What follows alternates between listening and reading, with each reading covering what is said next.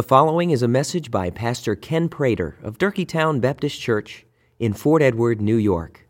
For more information about Durkeetown, please visit our website at www.durkeetown.org. That's D U R K E E T O W N dot O R G. Matthew 27 in your scriptures. The strangest resurrection story has now, uh, the sermon title has now been changed because after I preached this at St. James on my way back over, I had an epiphany. And now we're going to change the sermon title. But first, Allison, I'm going to ask you who wrote that arrangement, The Beautiful Savior? Do you know?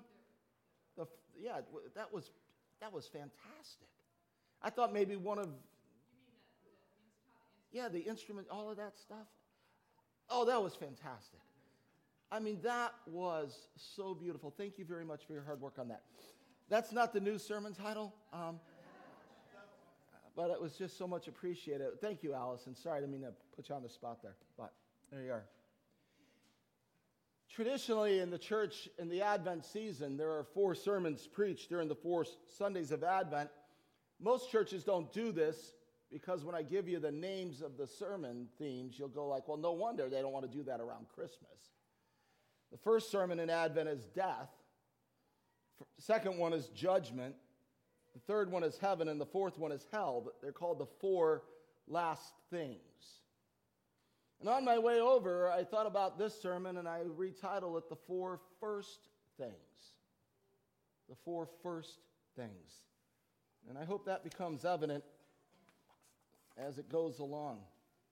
The big idea of the sermon this morning is that the resurrection of Jesus Christ has opened the way to new things, to new possibilities, to a new life in Christ.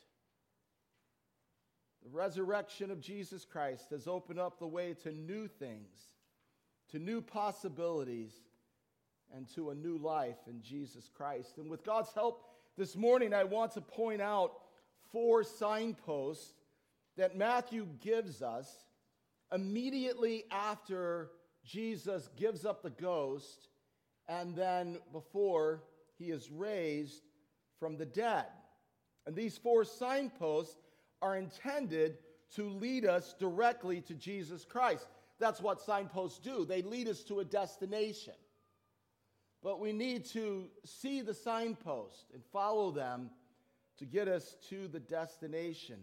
They will lead us to Jesus, who not only rose from the dead, but the one who rules and reigns from his eternal throne, and the one who is coming to judge the living and the dead.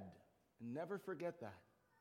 That the one who came, the one who died, the one who rose, the one who ascended, is coming again to judge the living and the dead. Now, this resurrection sermon is not going to focus on Jesus coming out of the tomb, what Charlene read from Matthew 28, but instead, it's going to focus on what he accomplished between his physical body dying and then three days later walking out of the tomb. And I'm approaching it this way because at its heart, the meaning of the resurrection of Jesus is that things which were previously closed are now opened. The things that were previously closed are now open. A new way, new possibilities, new life. And the opening of new life begins when Jesus gives up the ghost. That's the way Matthew says it. Well, the King James translates the way Matthew says it that he gives up the ghost. Now, for everybody who wonders what happens when you die, you only need to look and see what happened to Jesus when he died. But you got to look at it before the resurrection because we tend to go from death, oh, we'll be raised one day from the dead. That's how most of us conceive of the Easter story. Jesus died, Jesus rose. I believe in Jesus. When I rise, I get to go uh, to heaven. But there's more to understand about what happens when Jesus died that help us understand what happens when a person dies in Christ. We know um, from the Apostle Peter, and we've got to do just a little bit of work in Peter. You don't have to go there. I'm going to make the reference, though, and you can jot it down or you can pick up a copy of the sermon if you want to check it out later. But we know in 1 Peter 3:18 that Peter says this, Christ also hath suffered for sins, the just for the unjust, that he might bring us to God, having uh, being put to death in the flesh, but quickened by the Spirit. So Jesus is put to death in the flesh, he is quickened by the Spirit. And by saying this, Peter brings together two truths. One is the suffering of Christ for the forgiveness of sins. That's what is meant by the just for the unjust. He dies in the flesh, his physical body dies, so that he, the just one, might bring the unjust sinners like you and me to God. But then Peter says, well, wait, there's more to come. Because when his physical body died, Jesus remains alive in his spirit. And as he remains alive through the Spirit, Peter says, Jesus then took action in the unseen world. And this is really quite fantastic to think about that when his physical body dies, his spirit remains alive and he goes to war against the dominion of death and against the powers, and he does this on our behalf. He takes action in the unseen world, the spiritual world, where the dark powers of evil and the dominion of death has to be overcome, and then now they are overcome by the Christ who suffered, who has died, but alive in his spirit. Now, my point isn't to work through 1 Peter 3, and I would encourage you to read it later and see this more detailed description of what Jesus does immediately after he gives up the ghost. When Jesus yields up his physical body to death, his spirit is fully alive. That means that when we die or a person dies, their physical body dies, their spirit is still alive. Now, we stop there because we don't go into the dominion of death and have to fight the demons and everything in order to gain eternal life. Jesus already did that for us. When we die, our spirit remains alive, waiting for the day of resurrection. And what you decide to do with Jesus in this life determines on the day of resurrection where your body, joined together with your spirit, raised up on the day of resurrection? Will it be a judgment to life in Christ forever in the new heavens and the new earth? Or will it be a, judgment to condemnation and death, separated forever from God in hell? That determination is made in this life. And we need to be constantly saying that and continuously aware of that. And so we say, well, what happens when we die? or our physical body goes to the ground where it waits for the day of resurrection to be joined with our spirit that is alive. Just as Jesus, his physical body dies, he is alive in the spirit, but he then goes to war against the darkness. The, the church has called this uh, for many years the harrowing of hell. Uh, to harrow a field is to take an agricultural tool uh, with a lot of, you know, rods and points on it and to tear up and to break up the ground. There is also a, um, a, a, more um, ancient meaning of it to uh, tremble or to fear. You are harrowed. Uh, that means you're caught up in some kind of a, you know, anxiety about fear.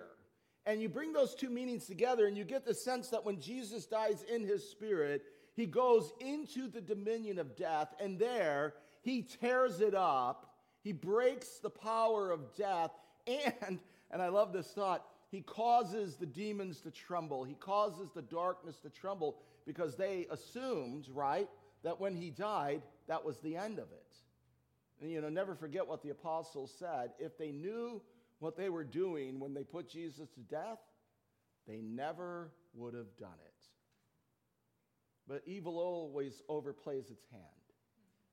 And so Jesus goes into the dominion of death. He harrows hell, which is then the release of bondage of those who have been held captive to death. They are then released and made free, the full price of their bondage. The ransom has been paid to holy God. And the hope then of eternal life is secured by what Christ does. Peter focuses on the unseen action. But here in Matthew 27, Matthew focuses on what is visibly being seen. Pick up the reading with me in Matthew chapter 27 and verse number 50, and I'm going to just read a little bit down into the remainder of chapter 27. When uh, Jesus cries again with a loud voice, he yielded up the ghost, and behold, the veil of the temple was rent in twain from the top to the bottom, and the earth did quake, and the rocks rent, and the graves were open, and many bodies of the saints which slept arose and came out of the graves after his resurrection and went into the holy city and appeared unto many. Now, when the centurion and they that were with him, watching Jesus, saw the earthquake and those things that were done, they feared greatly, saying, Truly, this was the Son of God. The four last things death, judgment, heaven, hell. The four first things the veil is torn. The earth shakes and the rocks broken open. Old Testament saints made alive. Faith comes alive. A centurion walks into eternal life through Jesus Christ. Signposts that if you follow them, will lead you directly to Jesus Christ. Four things happen immediately before the physical body of Jesus exited the grave on that first Easter morning. And, and I tell you, not a lot of people, and I don't quite honestly know why, talk about this. In fact, a, a friend of mine, you know, posted one of these things that outlines Palm Sunday to Easter Sunday, and sure enough, sure enough, you get to he dies, he's buried, and then he, he, he raises from the dead. Oh, I want to say, wait! Something else happened that we need to pay attention to because it informs us about what the fullness of what Jesus accomplished and the hope that we have through faith in him and what we can say to people about why we are so, you know, full of uh, the truth and happiness and joy on Easter Sunday. Four first things. The veil is torn, verse 51. The veil uh, is a physical barrier. This was established in the uh, ceremonial law of, of Israel when the tabernacle was constructed. It was carried forth into Solomon's temple reconstituted in the second temple, and it was the place that separated the people from the holiness of God. It was at the very heart of the sacrificial system. Only the high priest could go in behind the veil into the Holy of Holies, and only once a year on the Day of Atonement when sacrifice would be made. When Jesus gives up the ghost, the veil is torn in two. Now, we're not told who tears the veil in two. So I'm going to say something. That's what I think. I can't show you a Bible verse. But if in the spirit Jesus is going to war, I don't think it's too far out of reason to say that Jesus, in his spirit, ripped that thing in two and now through his life opens the way to God for us. Just think about this. when Jesus dies, the separation is undone. And if you follow that line through into places like Hebrews 10, what you'll find is the argument from the writer of Hebrews that says, He is the great high priest. He is the one who made sacrifice once for all, sufficient for all sinners who through faith will come to Him, that He broke open the way to God, the veil of the temple torn in two by the priest the high priest, the great high priest of God. Now, the first thing, opening the way to God. The second thing Matthew tells us is in verse number 51 that the earth shakes and the rocks split open. Now, there are times throughout Scripture when God's power is shown through the shaking of the earth. At times, it is to be taken literally as in the time when, and I didn't check my notes on this, but I think I remember it correctly, when um, Peter is in prison and he's in uh, the chains and he's going to be released, and the earth shakes and the chains fall off and the doors open and he walks out. But that also might have happened to Paul and Silas in Philippi. The point is, excuse me, that literally the earth shook by God's hand and freed people from their bondage, freed people from their prison also to be taken metaphorically in the Bible, for instance, the prophet Haggai, or in the letter to the Hebrews, when God promises to shake the earth once more. Along with the veil being rent in two, the earth now shaking, God has done something literally earth shattering through Jesus. The rock split open, and immediately our mind should go to the wilderness when Moses is commanded by God to take his rod and to do what? To strike the rock. And when the rock splits open, what pours forth? Water. Life giving water for thirsty children, the people of Israel. And when Jesus Christ on the cross is, as it were, split open, what pours forth from him is life giving water for spiritually thirsty people. I am the water of life. He is the well of life. If you thirst, come to him.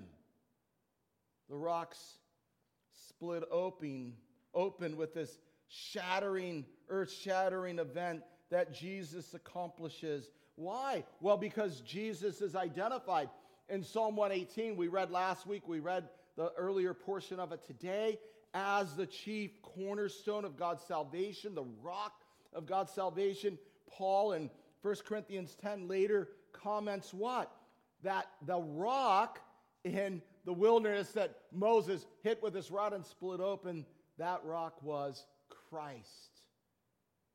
so we pull this together and we say, excuse me, that what Matthew is visibly is telling us about happening in the visible world has these great spiritual realities that serve as signposts for you and me to follow to get us to Jesus. The third one, which is really crazy.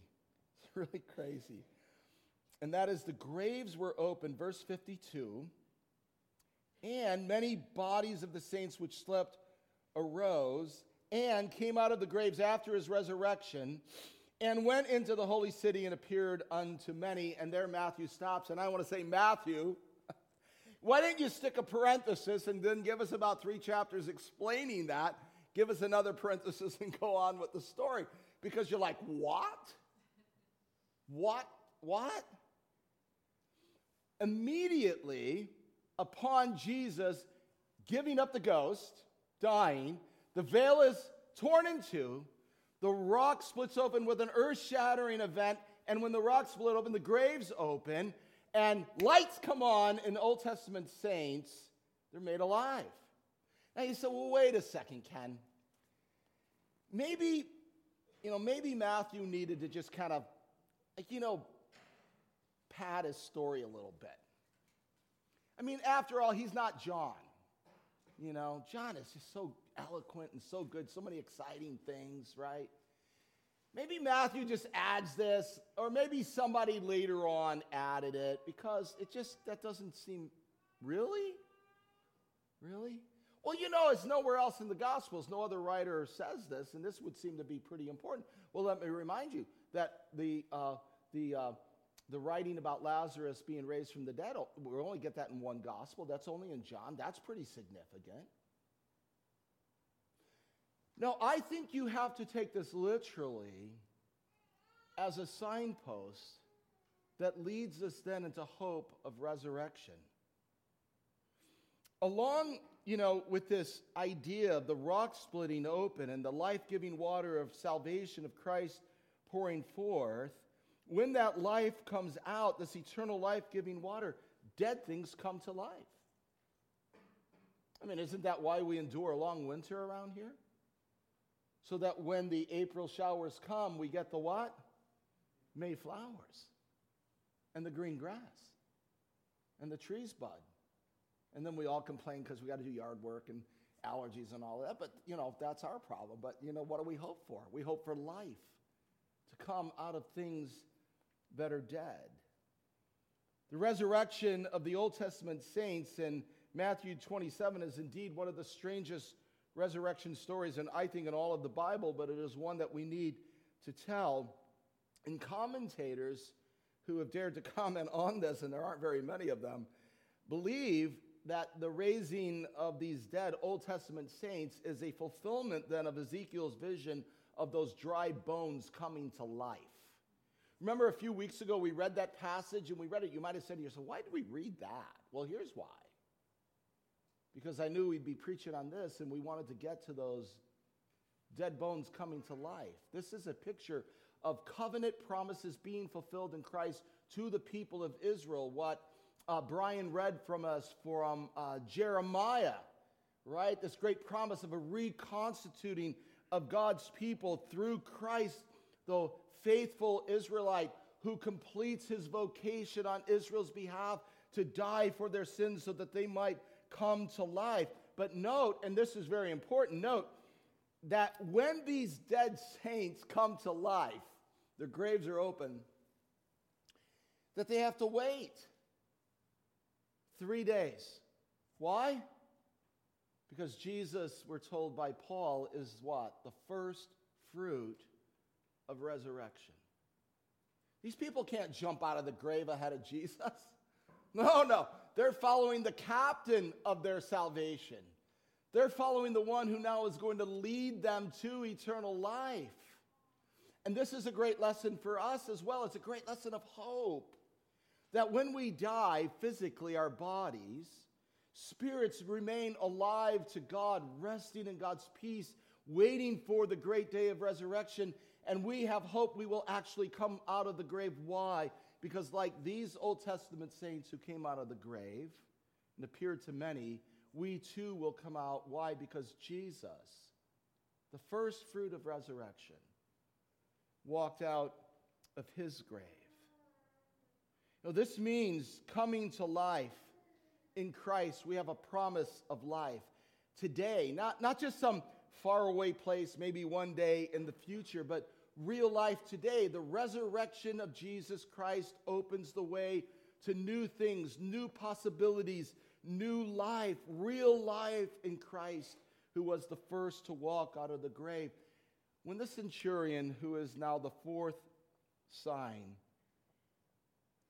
confesses Christ, we would have to say that it would have been unlikely that earlier in the day the centurion would have thought to himself that he would have confessed Christ. A centurion is a soldier over soldiers, and this particular one has been given the task to oversee the crucifixion not only of Jesus, but of probably the two criminals that were on the other side of Jesus. I don't know about you. I, I can imagine that soldiers who have seen combat, who have seen death up close and personal, or maybe those in law enforcement or those in fire and rescue, have a difficult time not becoming hardened to death. And I can imagine that the centurion, checking off the box, another day of duty, more revolters going to be put up on the cross by the power of Rome and put to death, didn't think much about the assignment ahead of him. But listen to the way Matthew tells us what happened. When the centurion and they that were with him, watching Jesus, saw the earthquake. Interesting, Matthew doesn't say felt the earthquake. We would say, like, oh, you feel that earthquake? No, he says saw the earthquake because he wants us to know that they saw the things that were done. Now, he, again, he doesn't tell us exactly what he's talking about there. I'm assuming it's a combination of what was being done to Jesus by the mockers and the tr- people reviling him, and the way that Jesus responded to those people, and to the earthquake, and perhaps because Golgotha was the place of the skull, it was a place where dead bones were and these rocks are splitting open, and all of these things, they see this. The centurion, Matthew tells us that they feared greatly, saying, Truly, this was the Son of God. Along with three signposts, we have this signpost that tells us that along with physically dead people coming alive through Jesus, faith now comes alive as a spiritually dead man comes to spiritual life. He sees Jesus, and he sees now in Jesus that he is exactly who he had claimed to be. And if we take the confession of the centurion to be an authentic act of belief, and I don't see any reason we shouldn't, then we can also say that the centurion who, by the way, is not a Jew at all, is the first person to walk through the veil now torn in two into the very presence of holy God. And when he gets there, God doesn't say, Not you, you just crucified my son. Why? What had Jesus previously said from the cross? Father, forgive them, they know not what they do. And if I am correct in my understanding of what is taking place, and when faith comes alive and the centurion expresses faith in Jesus, he is accepted into the sight of holy God, the veil now torn in two, the rock split open, the life giving water of Jesus' blood pours forth. Life comes to the Old Testament saints. Life comes, spiritual life comes to this centurion. He says to the Jesus, Yes, that is the Son of God, he receives eternal life because of what Jesus Christ accomplished. Think about this. This man who oversaw the brutal death by crucifixion of Jesus, this man as a soldier who had seen the worst of what evil can do, suddenly that hardness is broken through and life comes. I don't care how far away you are from God right now. And God doesn't care either. He has the power to bring you back. Jesus would say, Father, forgive you for what you have done, whether you knew it or not.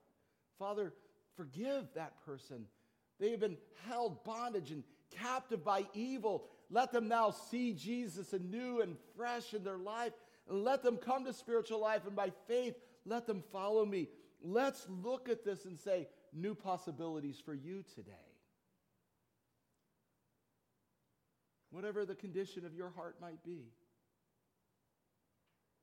whatever way you have been walking,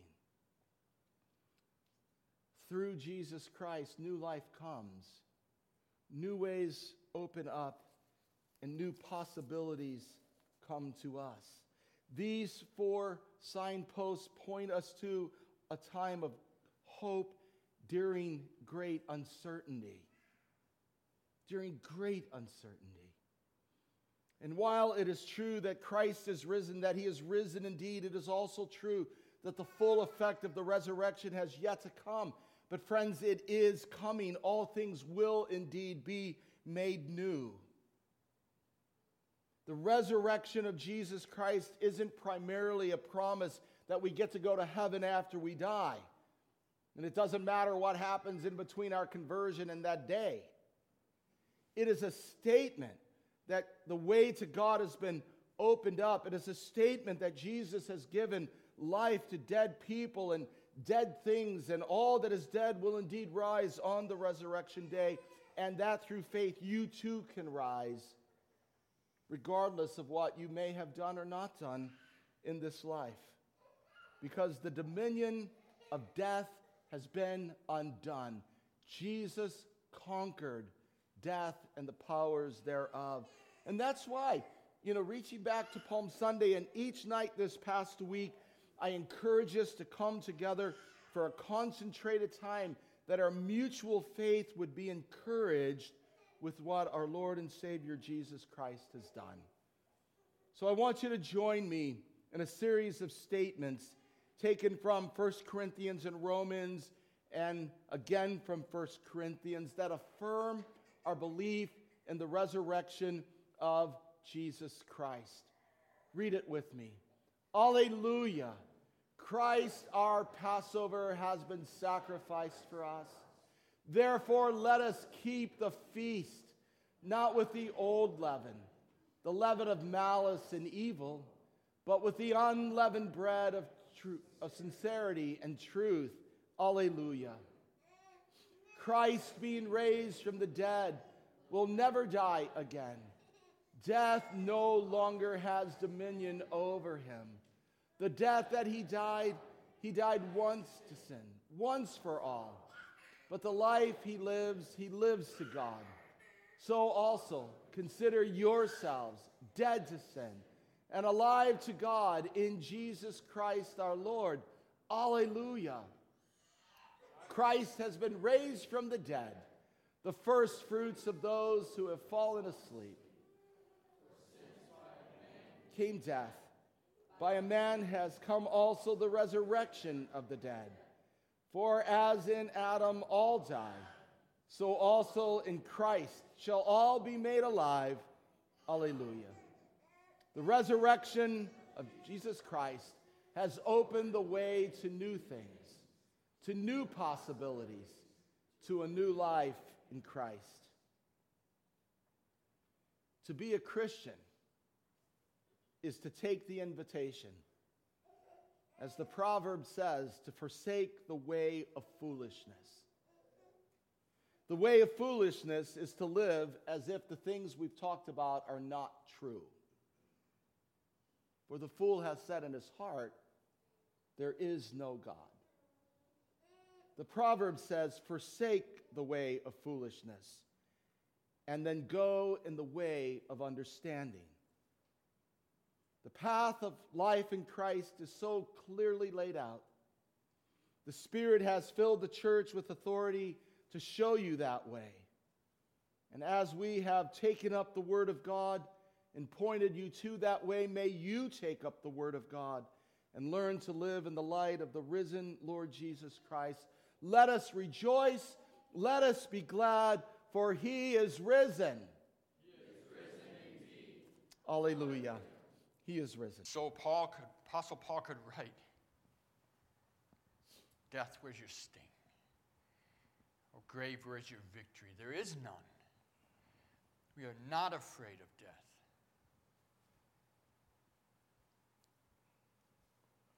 For in Christ we have eternal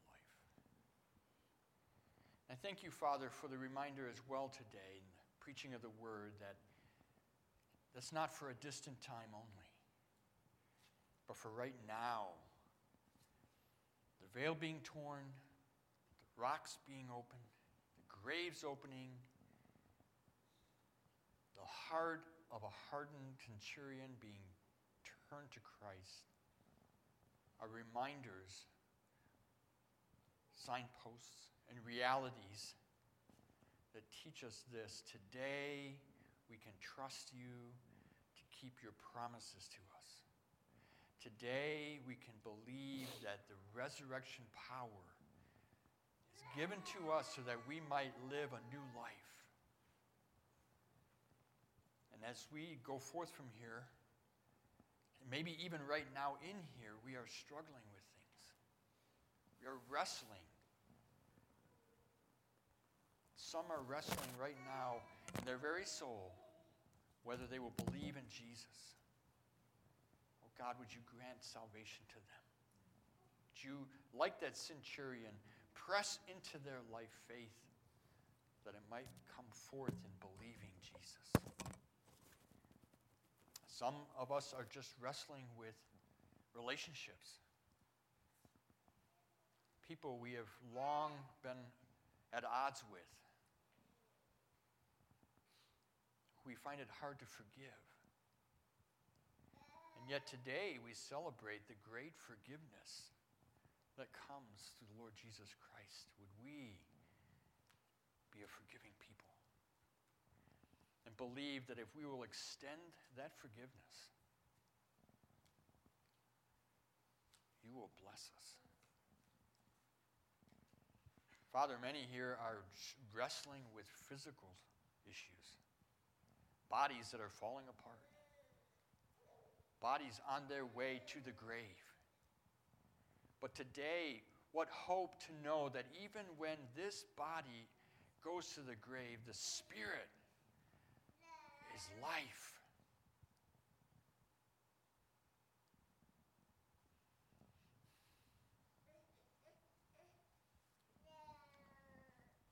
And will one day be reunited with a perfect body.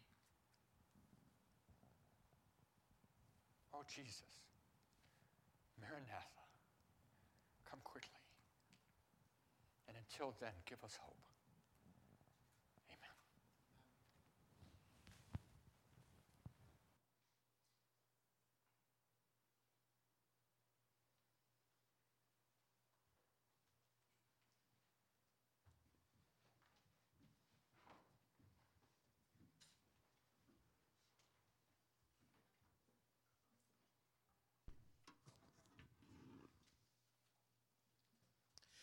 Please stand and join us in singing Christ is risen. He is risen indeed, and celebrating that heaven's gates are opened wide. They're open wide to us because He is alive.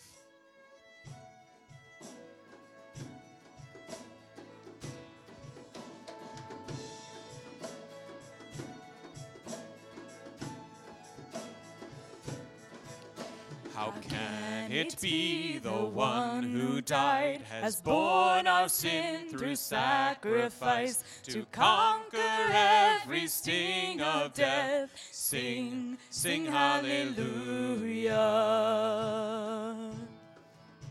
For joy awakes as dawning light when Christ's disciples lift their eyes. Alive he stands, their friend and king. Christ, Christ he is risen. Christ is risen, he is risen indeed. Oh, sing hallelujah. Join the chorus, sing with the redeemed. Christ is risen, he is risen indeed. Where doubt and darkness once had been, they saw him and their hearts believed. that blessed are those who have not seen, yet. sing hallelujah. Once bound by fear, now bold in faith, they preach the truth and power of grace, and pouring out their lives they gave, life, life everlasting. Christ is risen, he is risen indeed. Oh, sing hallelujah. Join the chorus, sing with. Christ is risen, he is risen indeed. The power that raised him from the grave now works in us to powerfully save. He frees our hearts to live his grace. Go tell of his goodness. Christ is risen, he is risen indeed. Oh, hallelujah. Join the chorus, sing with the redeemed. Christ is risen, he is risen indeed. Christ is risen, he is risen indeed. Oh, sing hallelujah. Join the chorus, sing with the redeemed. Christ is risen, he is risen indeed. He is risen, he's alive, he's alive.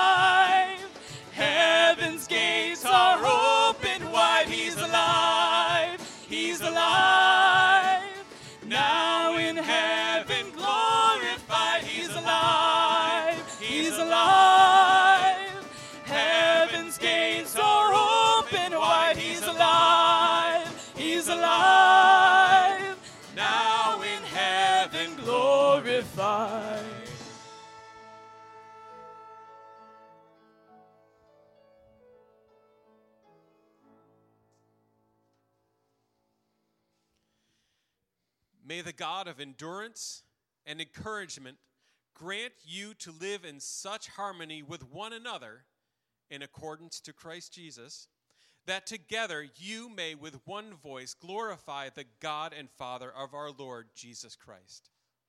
Go in God's peace. Thank you for listening to this message by Pastor Ken Prater of Durkeetown Baptist Church in Fort Edward, New York. You may freely copy and distribute this message, but please do so at no charge and without altering the contents in any way. For more information about Durkeetown, please visit our website at www.durkeetown.org.